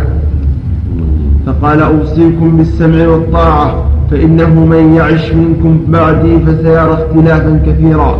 فعليكم بسنتي وسنة الخلفاء الراشدين المهديين من بعدي. تمسكوا بها وعضوا عليها بالنواجذ وإياكم ومحدثات الأمور فإن كل بدعة ضلالة. وقال صلى الله عليه وسلم نعم. قال صحيح كما قال الترمذي انظر الإرواء والسنة لابن أبي عاصم رقم كذا انتهى. يقول أخرجه الترمذي العلم باب ما جاء في الأخذ في السنة واجتناب البدع. وأبو داود في السنة باب باب, باب في لزوم السنة. وابن ماجه في المقدمة باب اتباع سنة الخلفاء الراشدين المهديين. وأحمد والدارمي وإسناده صحيح. بس. نعم. نعم.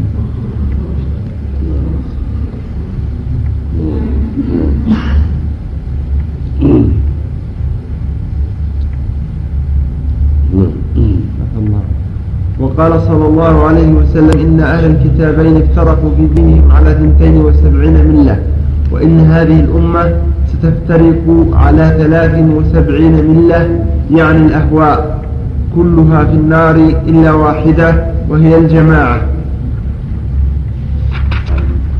وفي رواية قالوا من هي يا رسول الله؟ قال ما أنا عليه وأصحابي. تبين صلى الله عليه وسلم أن عامة نعم قال صحيح وهو مخرج في الصحيحة رقم كذا وفي تخريج السنة. انتهى. الأرناؤوط يقول في الأول أخرجه أحمد وأبو داود في أول السنة والدارمي في السياق. باب باب في افتراق هذه الأمة. والحاكم من حديث معاوية وسنده حسن كما قال الحافظ في تقرير الفشاد وفي الباب عن أبي هريرة عند أبي داود والترمذي وابن ماجه وأحمد وسنده حسن وصححه ابن حبان والحاكم ووافقه الذهبي. وقال الترمذي حسن صحيح ولفظه افترقت اليهود على إحدى على إحدى أو أو ثنتين وسبعين فرقة. وتفترق أمتي على ثلاث وسبعين فرقة وعن أنس بن مالك عند أحمد بن ماجه وغيرهما وفيه من الزيادة واحدة في الجنة وثنتان وسبعين في النار وهو حسن قال على قوله قال ما أنا عليه أصحابي قال أخرجها الترمذي من حديث عبد الله بن عمرو رضي الله عنه. طيب نعم. أما الرواية التي قال قالوا ما, ما هي يا رسول الله؟ قال ما أنا عليه وأصحابي هنا علق عليها وقال هذه الرواية فيها ضعف. وحسنها الترمذي في الإيمان. الإيمان؟ نعم. الإيمان أو في الدار لا في الإيمان. نعم نعم.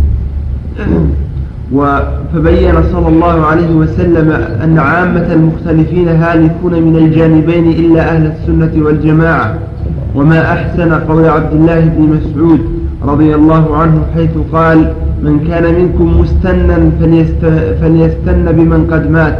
فإن الحي لا تؤمن عليه الفتنة أولئك أصحاب محمد صلى الله عليه وسلم كانوا أفضل هذه الأمة أبرها قلوبا وأعمقها علما وأقلها تكلفا. قوم اختارهم الله لصحبة نبيه وإقامة دينه فاعرفوا لهم فضلهم واتبعوهم في آثارهم وتمسكوا بما استطعتم من أخلاقهم ودينهم. فإنهم كانوا على الهدى المستقيم وسيأتي لهذا المعنى زيادة بيان إن شاء الله تعالى عند قول الشيخ ونرى الجماعة حقا وصوابا والفرقة زيغا وعذابا قوله ونحب أهل العدل والأمانة ونبغض أهل الجور والخيانة وهذا من كمال الإيمان وتمام العبودية فإن العبادة تتضمن كمال المحبة ونهايتها وكمال الذل ونهايته. فمحبة رسل الله وأنبيائه وعباده المؤمنين من محبة الله وإن كانت المحبة التي لله لا يستحقها غيره فغير الله يحب في الله لا مع الله. فإن المحب يحب ما يحب محبوبه ويبغض ما يبغض ويوالي من يواليه ويعادي من يعاديه ويرضى لرضائه ويغضب لغضبه ويأمر بما يأمر به وينهى عما ينهى عنه. فهو موافق لمحبوبه في كل حال. والله تعالى يحب المحسنين ويحب المتقين ويحب التوابين ويحب المتطهرين. ونحن نحب من أحبه الله. والله لا يحب الخائنين ولا يحب المفسدين ولا يحب المستكبرين. ونحن لا نحبهم أيضا. ونبغضهم موافقة له سبحانه وتعالى. وهذا من كمال المحبة ومن كمال الإيمان. فإن من كمال الإيمان الحب في الله والبغض في الله. فكما أنه يجب علينا أن نحب الله عز وجل محبة صادقة ونحب رسله محبة صادقة. تقتضي اتباع ما جاءوا به والاستقامة على توحيده وإخلاص له وأداء فرائضه وترك محارمه. هكذا يحب من أحبه الله وأحبه رسوله عليه الصلاة والسلام. يحبه بالله ولله عز وجل. هذا من كمال الإيمان ومن كمال الحب في الله سبحانه وتعالى. وهكذا نبغض من أبغضه الله ونكره ما كرهه الله وهذا من كمال الإيمان. أما المحبة مع الله فيشرك بالله عز وجل. المحبة مع الله معناه جعل المحبة منقسمة. بعضها لله وبعضها لغيره. كمحبة الأنداد وهو الأصنام وما يعبد من دون الله عز وجل. كما فعل المشركون الأولون. وغيرهم من سار على نهجهم. وهي المراد في قوله جل وعلا ومن الناس من يتخذ من دون الانداد يحبونه وحب الله. المحبة مع الله تقتضي الإشراك به والتعلق بغيره وصرف بعض العبادة لغيره فلهذا صار شركا بالله عز وجل. أما المحبة لله وبالله فهذه من كمال محبته ومن كمال إيمانه سبحانه وتعالى. نعم. كان الرواية. معناها صحيح وموت للشراء تحتاج إلى سند نعم إذا كان الرواية معناها صحيح وموت للشراء يجب الاخذ بها لكن ما يقال عن الرسول صلى الله عليه وسلم. قال كذا إلا بدليل إلا بسند. لو قال واحد إن الرسول صلى الله عليه وسلم قال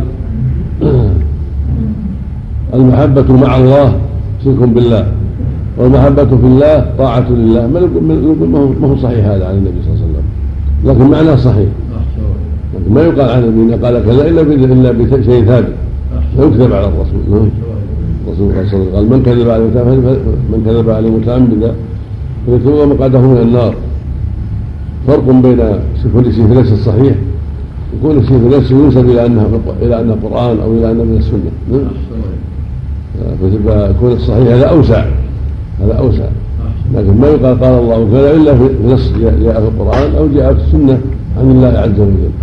ولا يقال قال الرسول كذا إلا بشيء ثابت عن الرسول انه قال كذا. ولو معنى صحيح.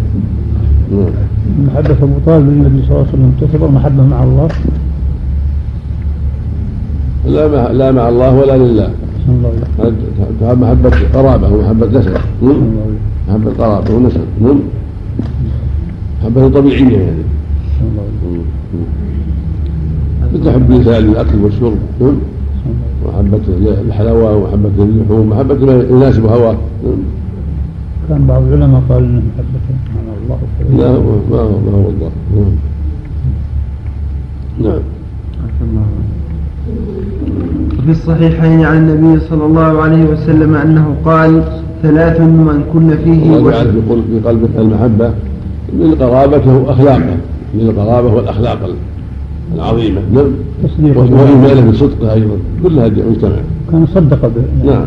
إيمانه بصدقه ومحبته له وقرابته له. مجتمع لكن ما هداه الله لاتباعه. نعم. نعم. وفي الصحيحين عن النبي صلى الله عليه وسلم أنه قال ثلاث من كن فيه وجد حلاوة الإيمان من كان الله ورسوله أحب إليه مما سواهما ومن كان يحب المرء لا يحبه إلا لله ومن كان يكره أن يرجع في الكفر بعد إذ أنقذه الله منه كما يكره أن يلقى في النار. فالمحبة التامة مستلزمة لموافقة المحبوب في محبوبه ومكروهه وولايته وعداوته.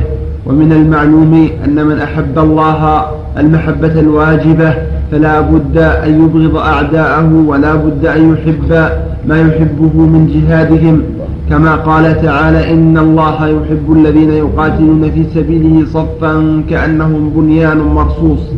والحب والبغض بحسب ما فيهم من خصال الخير والشر فإن العبد يجتمع فيه سبب الولاية وسبب العداوة والحب والبغض فيكون محبوبا من وجه ومبغوضا من وجه والحكم للغالب وكذلك حكم العبد عند الله فإن الله قد يحب الشيء من وجه ويكرهه من وجه آخر كما قال صلى الله عليه وسلم فيما يروي عن ربه عز وجل وما ترددت في شيء أنا فاعله تردد ترددي عن قبض نفس عبدي المؤمن.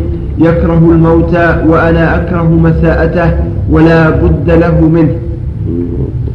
فبين أنه يتردد. هذا هو بقية حديث أبي هريرة المعروف الذي أوله من نادى لي فقد آذنته بالحرب. وما تقرب إلي عبدي بدون أحمد